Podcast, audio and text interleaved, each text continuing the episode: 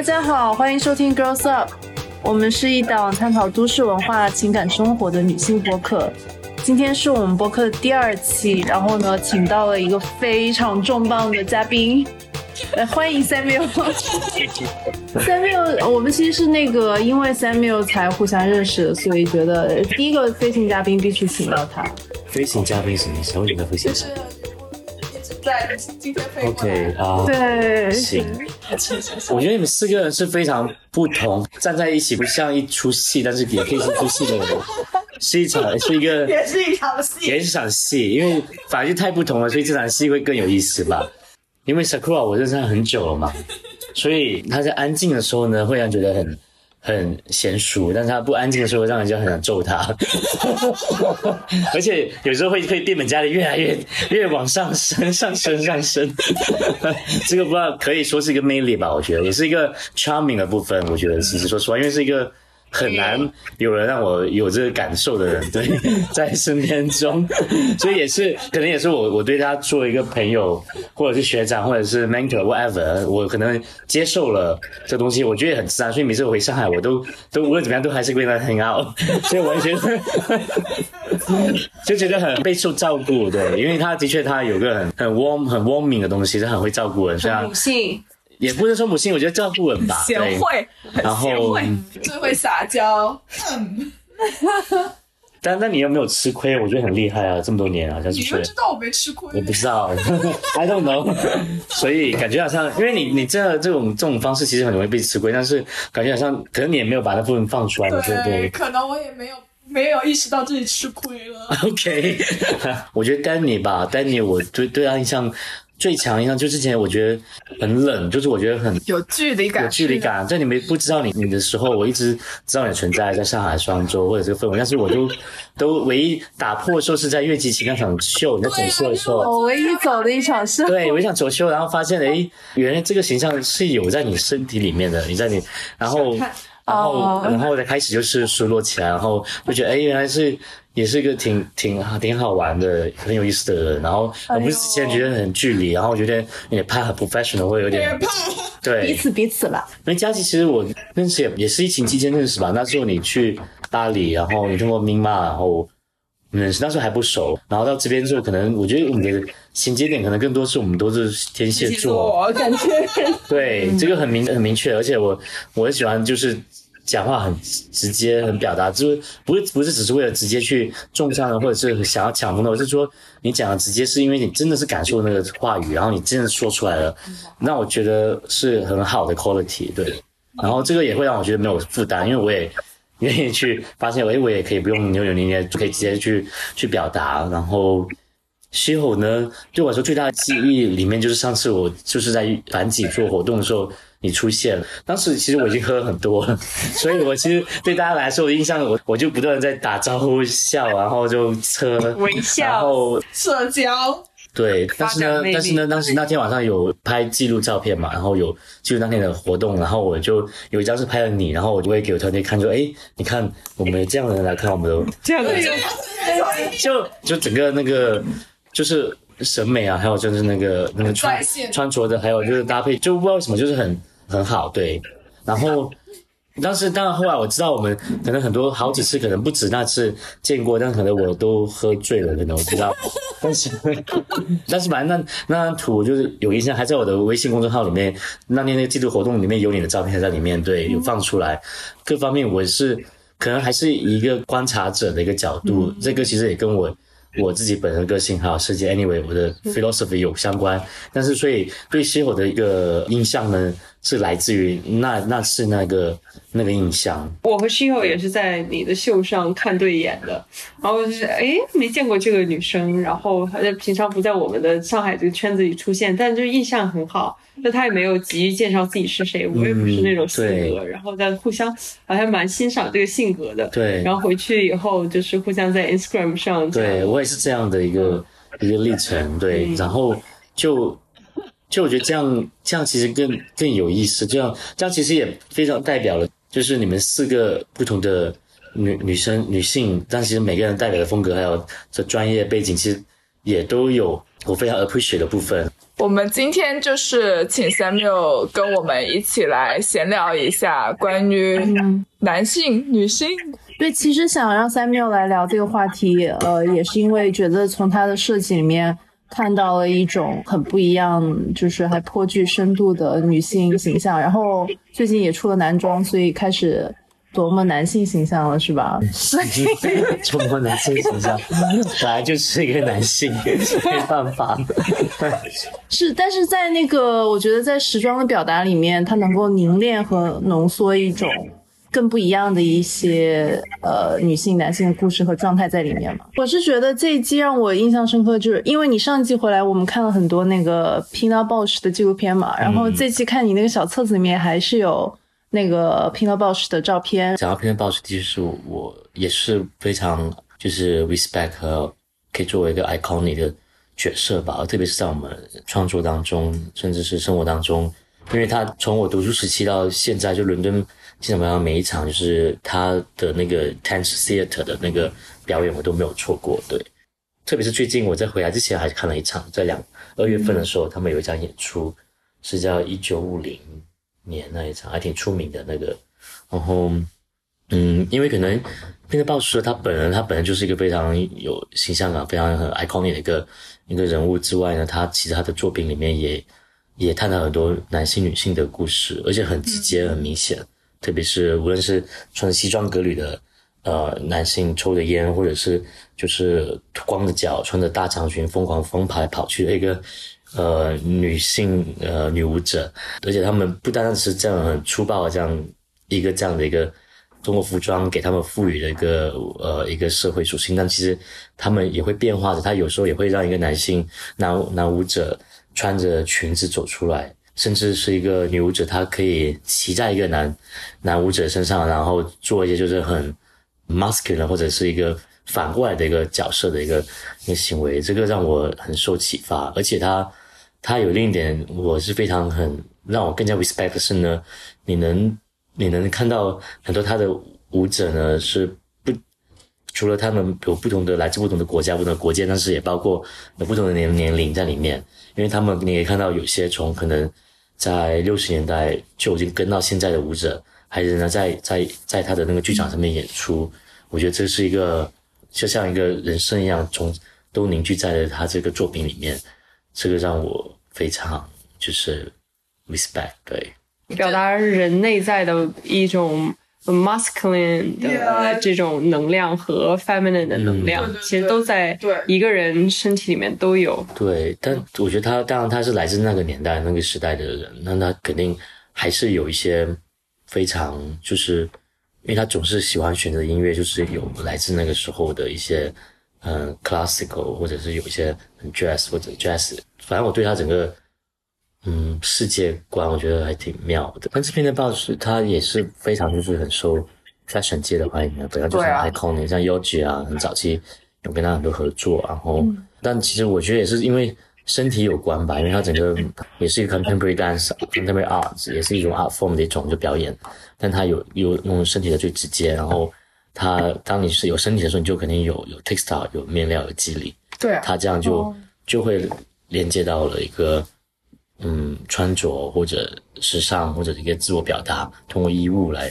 表达自己。那你刚刚说像 Butch，他们也有他们特定的一些着装的呃一些 coat，对。然后无论是 Bir Birkenstock，你知道这种鞋子其实出了名的是是 Butch 的 Lesbian 喜欢穿的鞋子。在在刚开始的时候，当时也是我朋友跟我说的，对，就欧洲人他们在德国，然后。很早期是先先让被受欢迎开始起来的。哦，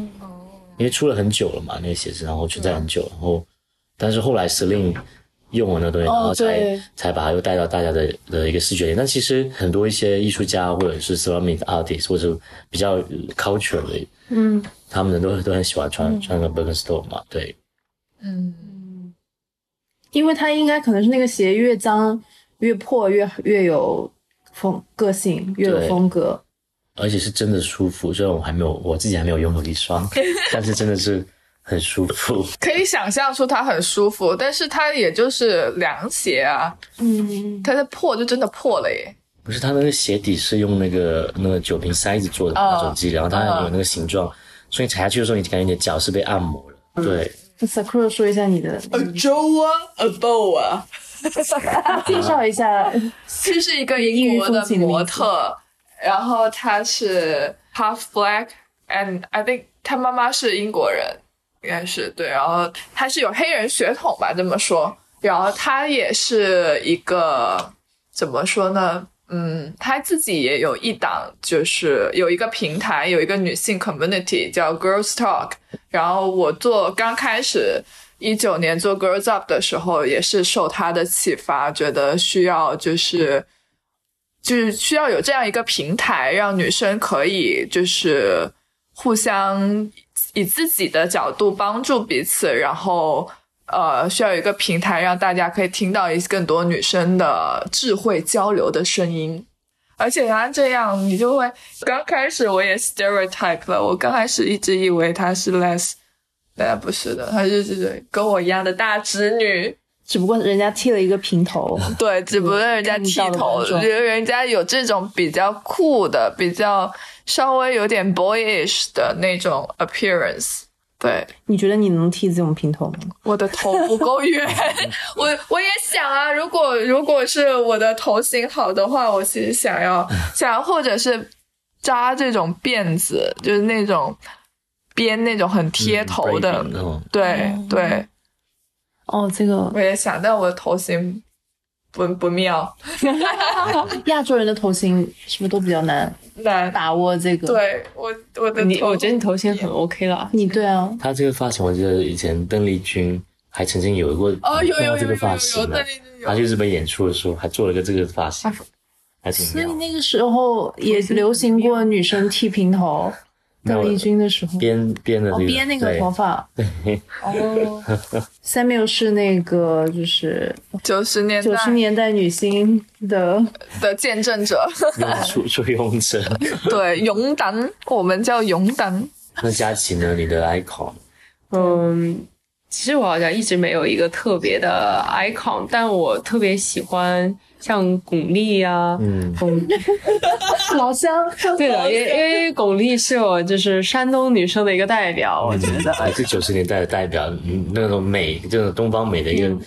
一个对吧？代表词。对啊，嗯，然后我去年有看她的那个电影《蓝星大剧院》，真的很喜欢，就她那种很照、很照的感觉，能够罩住别人，就是能够承身身上，其实他身上承担了很多的、呃担子，嗯。然后但他的自己的坚韧，还有那种耐心，能还有温柔，能把很多力量去化解了。我觉得是他就是很他有股很，我觉得像武夷天下的武那种劲儿，对。那种那种就是劲儿是吧？那种劲儿，劲儿，劲儿劲儿。巩俐 身上有股劲儿，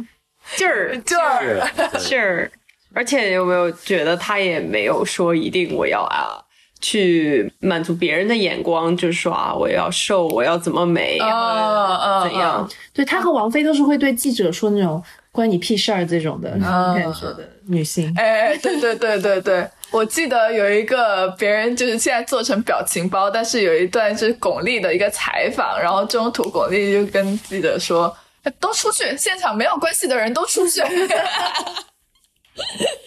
就麦关掉，把麦关掉，都出去，都出去。但听身边很多一些人说他知道他的那个那些人都说他很重情义，对，嗯。非常重情义。嗯，讲到女演员，让我想到了汤唯。我觉得汤唯她很有很有那个魅力，特别是在演那个有梁朝伟演哦，好喜欢，好喜欢。射箭，色戒。色戒里面色戒。他在特别是他就是去见那个梁朝伟演的那个角色的时候，然后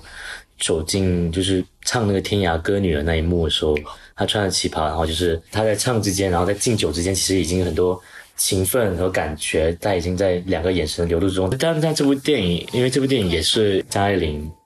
哦，故事改编嘛，然后本身我觉得张爱玲也是一个非常代表上海女性魅力的一个代表作之一，但当然这些大家都都很清楚，不用再提。但但我觉得就是这么好的剧本，再加上这么好的演员，嗯，然后他那一个幕那个镜头就很而且他又穿了旗袍，啊，对不对，他又穿了旗袍，重点是他要，重点是要穿着旗袍，不管是汤唯还是张曼玉，都要穿旗袍，谁都要穿旗袍，穿着 Birkenstock 没有那个。那 Birkenstock 跟旗袍一起配还挺特别的，我还没。你下次搭一个。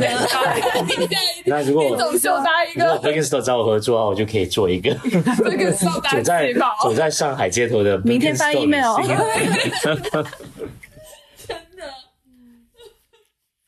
对啊，很妙。重点其实这样，这就失令了，已经就变失令了，对不对？但是那个旗袍得是很宽松的，嗯，不可能是。肯定没有用旗袍，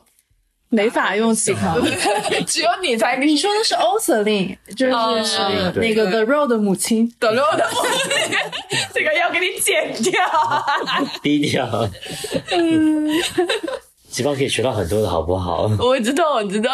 它虽然看是简单的几条裁剪，然后缝位，但是它的那个裁剪方式其实可以符合每个人的身体，都都可以成。只不过你要收一点、剪一点，因为它是完全是一个立裁的方式去做的嘛。但他他的旗袍也是来，也是学术性来说，也是在参考西方的一些就是一些时尚的细节之后或者裁剪方式，他们才把就是那种二 D 平面的裁剪加上这些。这个省微立裁的东西，它它变立体了，对，因为以前传统的中国服装是没有这样的这种裁剪方式的，都是一片，然后这样包裹，嗯，然后就促成那个形状，而且甚至是不提倡表现那个身体的胸部、你的曲线、你的肩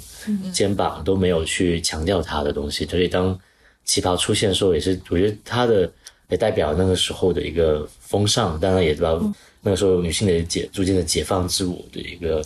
嗯，而且我觉得旗袍有就是真的是专门为亚洲女性的身体去做去设计的，因为亚洲女性身体的那个骨架、肩线啊、肩肩跟腰和臀的比例，其实就非常适合穿旗袍。但是其他欧洲女性或者白人女性，她的骨骼比例就其实穿不出旗袍的那个味道。嗯，是她那个比例就比较含蓄。对，就它比例就是像像郁金香一样，我不知道这个形容对不对啊，但是对我的我的感觉就是它是那种含苞待放的那种 image 出来，然后这个就跟东方的文化契合的非常好，但是西方就不是这么一一个系统里面的。我其实想说的是那个谁，呃，那个 Z.D. Smith。就他也上过的《Gentle Woman》，就是他的那个黑人女作家，然后把头包起来的造型还蛮 iconic 的。反正我觉得他写的东西就是有一种女性的力量感在里面，是，但是他又不是现在那种呃黑人女性的那种 Black Lives Matter 的主旋律里面。我觉得这个就比较难得。嗯嗯，然后。我觉得还有很神奇一点，就是她她老公是一个诗人，然后呢，她还生了两个小孩，然后她同时呢，可能每一两年都出一本书，哇！我就觉得她这个很高产，对人生呃赢家，所谓的 happy love，。就我们自己在哪个有没有这种 moment，有没有在哪个 moment 觉得自己是充满女性魅力的，或者有没有哪个 moment 觉得自己是不够有女性魅力的？嗯，那为什么不能是就是自己觉得有魅力呢？不用说是女性的对，或者是自己觉得觉得有魅力，有魅力的时刻。女性比较容易那个 self conscious 吧，怀疑自我。嗯，对。讲到就是自己觉得魅力的那一刻，就是从来没有人问过我这个问题，我自己从来没有想。对啊，你有没有有这种感觉过？所以这个是挺挺 奇妙的问这个问题，但是我觉得。我当时我在纽就回到纽约的时候是，我当时在纽约做实习，然后还是大二大三之间那个 placement year 的时候，就是休学一年，然后做实习的时候，我觉得那一刻我有感受到，原来我也有魅力的。然后就是社交，从工作上还是社交生活比较活跃。对，社交生活比较比较放任自我，然后也也找到认识很多有意趣的朋友，然后很多人也会觉得我很有意思。然后我就觉得纽约是一个是我一直很向往的城市，所以我当时去的时候，那个夏天我过得很开心，六个六个月很开心。那时候是我，嗯，然后，所以那一刻我是觉得你被美国的那种感氛围感染了，对，逃离了阴冷的伦敦，去到含蓄的那种城市气质，对，去到纽约，大家都跟你 say hi，yo bro，bro，所以我回到伦敦之后，把那个感觉带回去的时候，三十四届的黑人大哥，我带回我带回去的时候，我就发现我更容易跟人交往了。对，我我觉得就是 INFP 的那个自我救赎。就是高敏感人士，然后终于发现如何克服自己障碍，然 后 有道理，在社交上取得成功。我觉得最好的方就是喝多点酒，然后 lost yourself，然后就在舞池里面 lost yourself，就是 get lost。因为你醒来之后又清醒了，又回到正常的时候啊，那那那你你你你需要这些东西的。你你这个 moment 我我觉得我也蛮 relate 的，就对，之前我是一个就是那种去去。脑子在学习啊，或者工作上，觉得自己是一个社交上很没有成就感的人，就在纽约也不 party，也不，也很少出来喝酒。那我回来上海，疫情憋了好几个月之后，然后在那个之后我爆发了，我感觉就那时候去了很多 party 啊，感觉有释放自己另外一面。嗯哦，所以反而像我这种 ENFP 就是外向型人格。我反而不是说在跟大家的交往和交流中觉得自己有魅力，当然这个是一直我知道的，就大家就是我的社交能力，也非常自信，I'm sure you guys gonna like me。然后，然后有时候我在伦敦的时候，在在认识 Sakura 这么多年的时候，有些时候真的很想很想欠好 欠揍的感觉。你你就跟他们说一下我在伦敦有多么受欢迎，你就跟他们说一下，哎呦，说一下隔壁餐厅开 party 的时候，对，Sakura 她魅力是四射，真的是。掩盖不了，他本来是来我工作室做实习的，然后他变成像一个女主的样子，就是到处来周游人群之中，每个人都想要牵她的手。我觉得我正在学习这个，你觉得自己没有？我没有觉得没有，但我觉得就是这是一个需要学习的。我觉得女性魅力在于她能够感受她的自己的感觉，然后活在当下。这个是女性独有的，不叫独有的，就更能展现人的 feminine 的这个呃部分，就是男性总呃呃更 masculine 的一种做法，其实是我更想要去做一个事情去执行，然后但女性是我要可能在当下感受我的存在，我觉得这就是她不管在哪个年龄段都可以很美的一种存在。忘了看过一个什么电影，然后就讲一个女生，她是交际花来着，好像，然后她就是对人的评价，对男性的评价，就是这个人是不是有魅力的，然后她觉得关系都是这种一对一的，而不去评价这个人是不是渣男啊，或者说是怎么样的。我觉得这个其实。在我生活中，我也会有这种感触。其实，如果我跟一个人的交往过程中，我觉得这个人是有魅力的，我们的关系是一对一的，这个关系中是感觉非常好的，我不会去特别过多评价这个人整体是怎么样的。嗯嗯嗯，我刚才想说的是，我 date 过的很多男生，其实就是。你说性取向来说，他们都是直男嘛？但是他们其实在我面前会表现出他们想要穿裙子，真的，哦，真的，真的，真的。然后包括 对对，包括男朋友也会说，他其实想要去尝试或者想要去了解 drag queen 这个群体，他甚至想要为 drag queen 写歌之类的。就是反正大家都会有一些听起来很 kinky，但是我觉得对，然后还有男生叫我给他们化妆，就就我男朋友有就是前男友有有有叫我给他化妆，要穿我的裙子啊什么什么的这种，然后他还觉得说画了红唇之后抽烟，然后有个有个红唇印在烟嘴上，觉得这个很性感，就是他们很 enjoy 这件事情，所以我觉得并不是说。一个男生喜欢一些女生的东西，他就是什么，他就是 homo 或者怎么样，you know？我我一直喜欢总结说，我喜欢那个有点 gay 的直男。你是，是，对我从小就是，对对对，你你喜欢那种穿洛丽塔裙的直男？嗯，那那那个那个那个那个部分，我就是呃持保留意见。对，对，就是非常的喜欢那个怎么说呢？不是不羞于去探索自己女性化那一面的。我觉得就是男生啊，直男也好什么，就反正男生你愿意去承认自己柔弱的一面或者 vulnerable，而且刚好这个男的长得有点像个女生啊，那也不至于。反正我就觉得男生就是愿意去。正面正视自己比较柔弱的一面，或者比较女性化的一面，或者怎么的，反正就不是社会传统意义上认认定的那种男子气概的那一面的话，我觉得这个男生我会更加喜欢他。嗯，哦，就我就喜欢男生就是直接一点，或者说敞亮一点，通畅一点，其实更有那个九十年代的那种感觉。但那个很其实很难，我觉得，因为无论是男生女生，其实要要让内里抒发，然后渗透在一个。五官表情之上，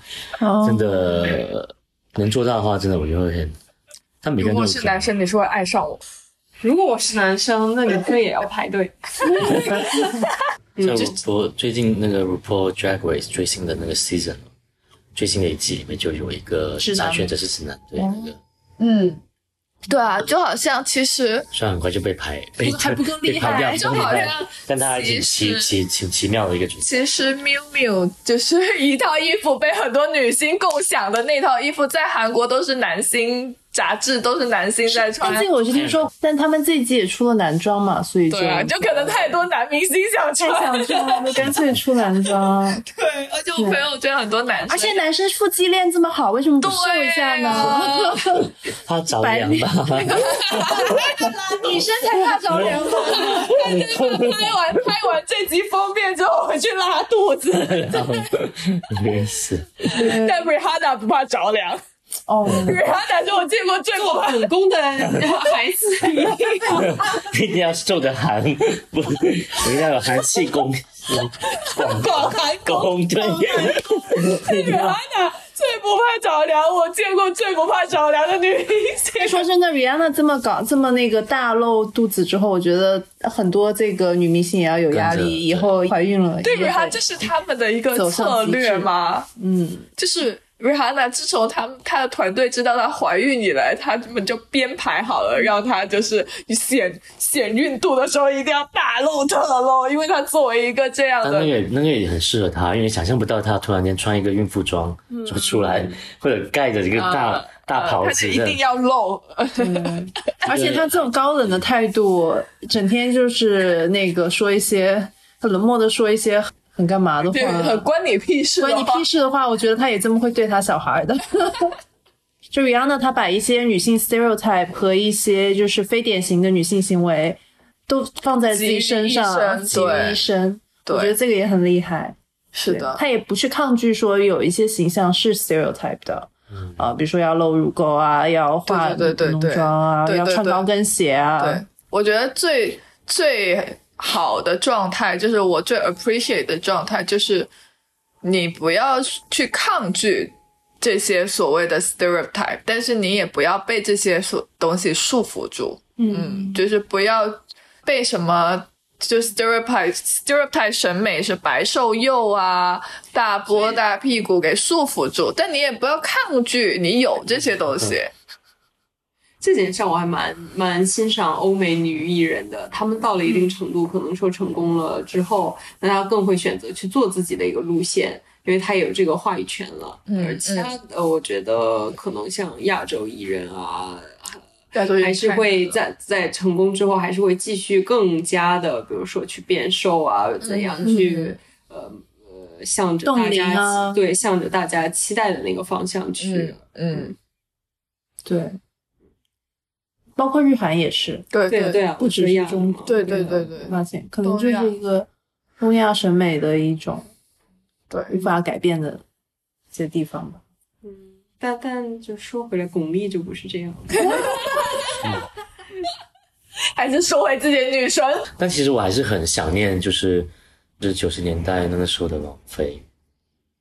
嗯，但的确，大家也是大家也是不同的一个状态嘛。那其实当时她已经就可以算是中国的 Beyond 了。但是你看，那你看 Beyond 怎么疯到现在还在疯，还是那么巅峰，还是在那个 Beyond Beyond 对，我很喜欢。对，但我觉得也有一个局限。我前面有想过这个问题，就是国外很多国家女人到了老还可以疯，就不会大家不会觉得大龄的疯女人是怎么样一个那个状态。但是在亚洲，就女人到了一个年纪，她就要收起来了，就社会对女人的看法就是不。社会不允许有老的疯女人。嗯，那个谁呀？就在美国那个啊，那个谁呀？那个白领。白领嘛，对对对，就是就所以他只能在西方社会。对对啊，所以他在中国，大家就啊，那个疯女人一把年纪，觉得她是小丑。嗯，对，就是东方社会不允许一个女人。我觉得是可能公众人物里面吧，因为但是其实肯定有那些。偷偷藏起来疯的女人，偷偷藏呀？其实没有没有没有以后的我们，没有我刚想没有没有在没有现在这么没有这么明显。我觉得我觉得那些还挺有意思的，因为其实，在对女性的一个解读和感受的时候，我觉得反而那种会更 excited，就是更有意思，或者不是说他 stereotype 怎么样，但他就是有他自己的呃。就不屈于这个，不屈服于这个主流。对，富山纯到老还疯吗？对，很疯，我喜欢。对，日本反而有，日本反而有一些老太太挺疯的。对，但他们的确是接受那个东西，但但但日本女性是太压抑了之后的一个反弹，低谷反弹，触底反弹。嗯，对，但日本又是一个可非常压抑又可非常放飞的一个。对，日本是两个极端极端。对，但。国内的话，中国的话，我觉得，我觉得其实我也我也觉得，其实那些你刚说那女性，就是为什么她们会因为受那个社会的一个一个责任，然后开始就是把自己的风的部分收掉的时候呢？我觉得其实也一方面也介于一些传统的责任，还有各方面的东西吧。但这点也是我想逐渐去探讨、去了解的，就是在这个过程中，就未来就是希望能去到底。让大家更疯啊！或者 更疯，不是在在设计说，就你看哪个阿姨开始买你你上季的秀款，那个次序的吧，有次序的风，次序的风，有次序的这个新词哦，嗯，就像五彩斑斓的黑，五彩斑斓的黑，五彩斑斓的黑。你刚才说谁买了这一季？我说就是让他观察一下有哪个哪个大。大姐，大姐，哪个大姐买了你上一季那个拖把秀款？就如果买了那个人，就就可以开始有次序的。但是，但是上一季讲到讲到你刚刚讲到这个上一季的事情，他讲到那些女性阿姨或者是一些呃那些年年纪的女性的时候，的确，当时我去北京的时候那一趟，然后就是有有见是我妈妈的朋友，然后她来看我的秀嘛，像是。呃，十月份的时候，然后他们他们也是有一定，呃，就是有一定历练，然后也算是企业，就是也是女企业家，然后他们其实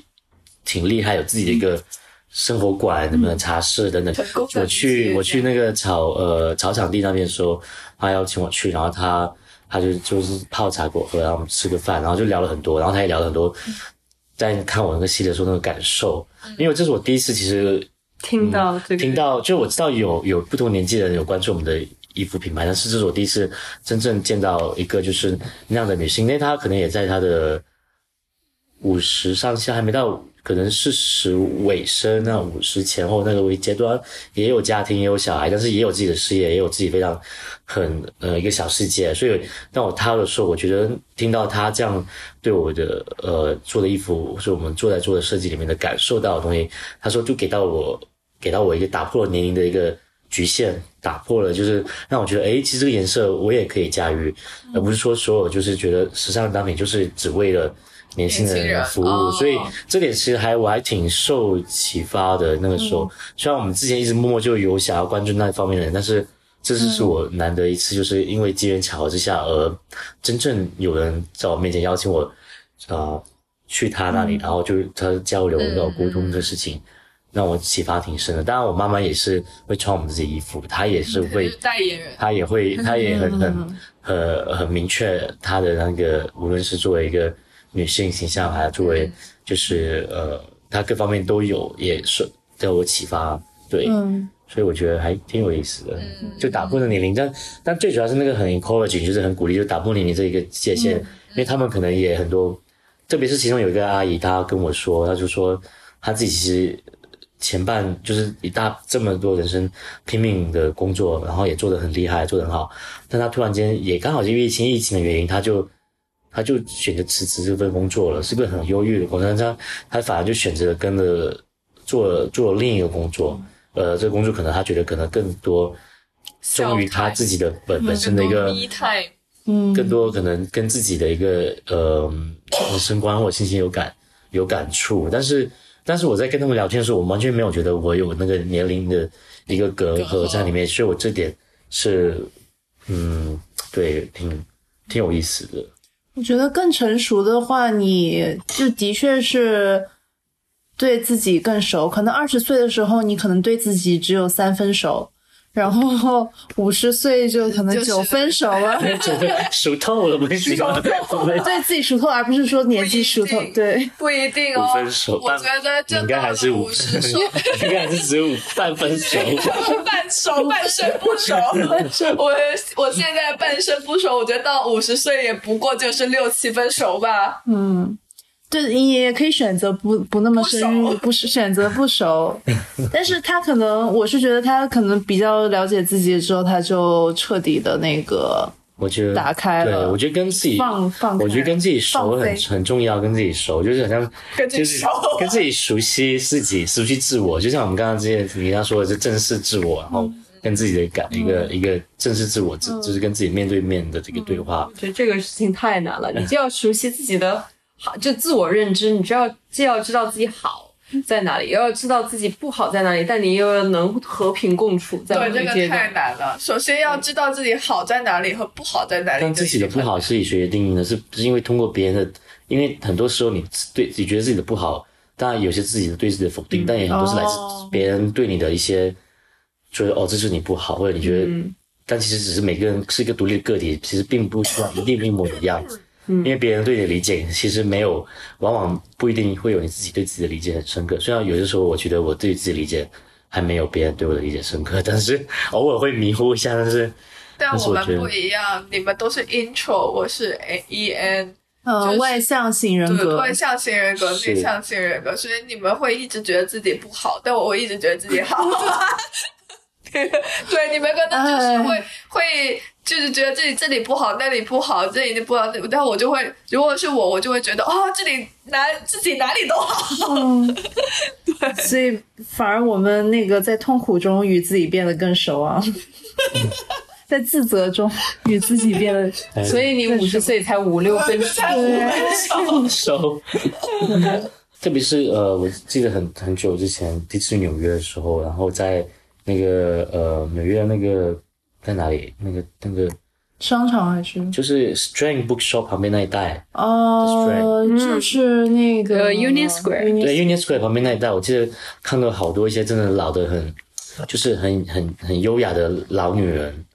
但他们又很有气场，但他们就很，我觉得这样很崇拜他们。当时就是有突然间冒出几个，然后就就那是我对那个那附近的就是那个那个感触。很深厚。那代女性是不是就是在经历了美纽约这个艺术最蓬勃发展的那个，嗯，Andy Warhol 那个时代呀什么的？完了，他们就是对，就见见过见过吃过见过，对，然后就 Do not give a fuck，然后就，然后就觉得我们这一代人老的时候，是不是同同辈也会有很多这种的气有气场的？对，应该会有这些吃过见过的人，对。嗯，我不知道，我觉得纽约大家都要有那种 do not give a fuck 的面孔，对，嗯，对你如果但凡有一点你 give a fuck 了，对，就感觉瞧不起你，弱了一点，就弱了一点。嗯，对我挺挺喜欢当时纽约的那个氛围的，很 sassy，很刚。很高。这么我觉得回国就也不错，就是你需要一直要保持一个形象，你也你也是一个人，你可能有的时候也不会觉得自己那么强。嗯，对，这也 OK。好的，解个结束语吧。怎么结束来着？呃，谢谢大家收听我们这一期与 Samuel 的聊天，掏心掏肺的聊天。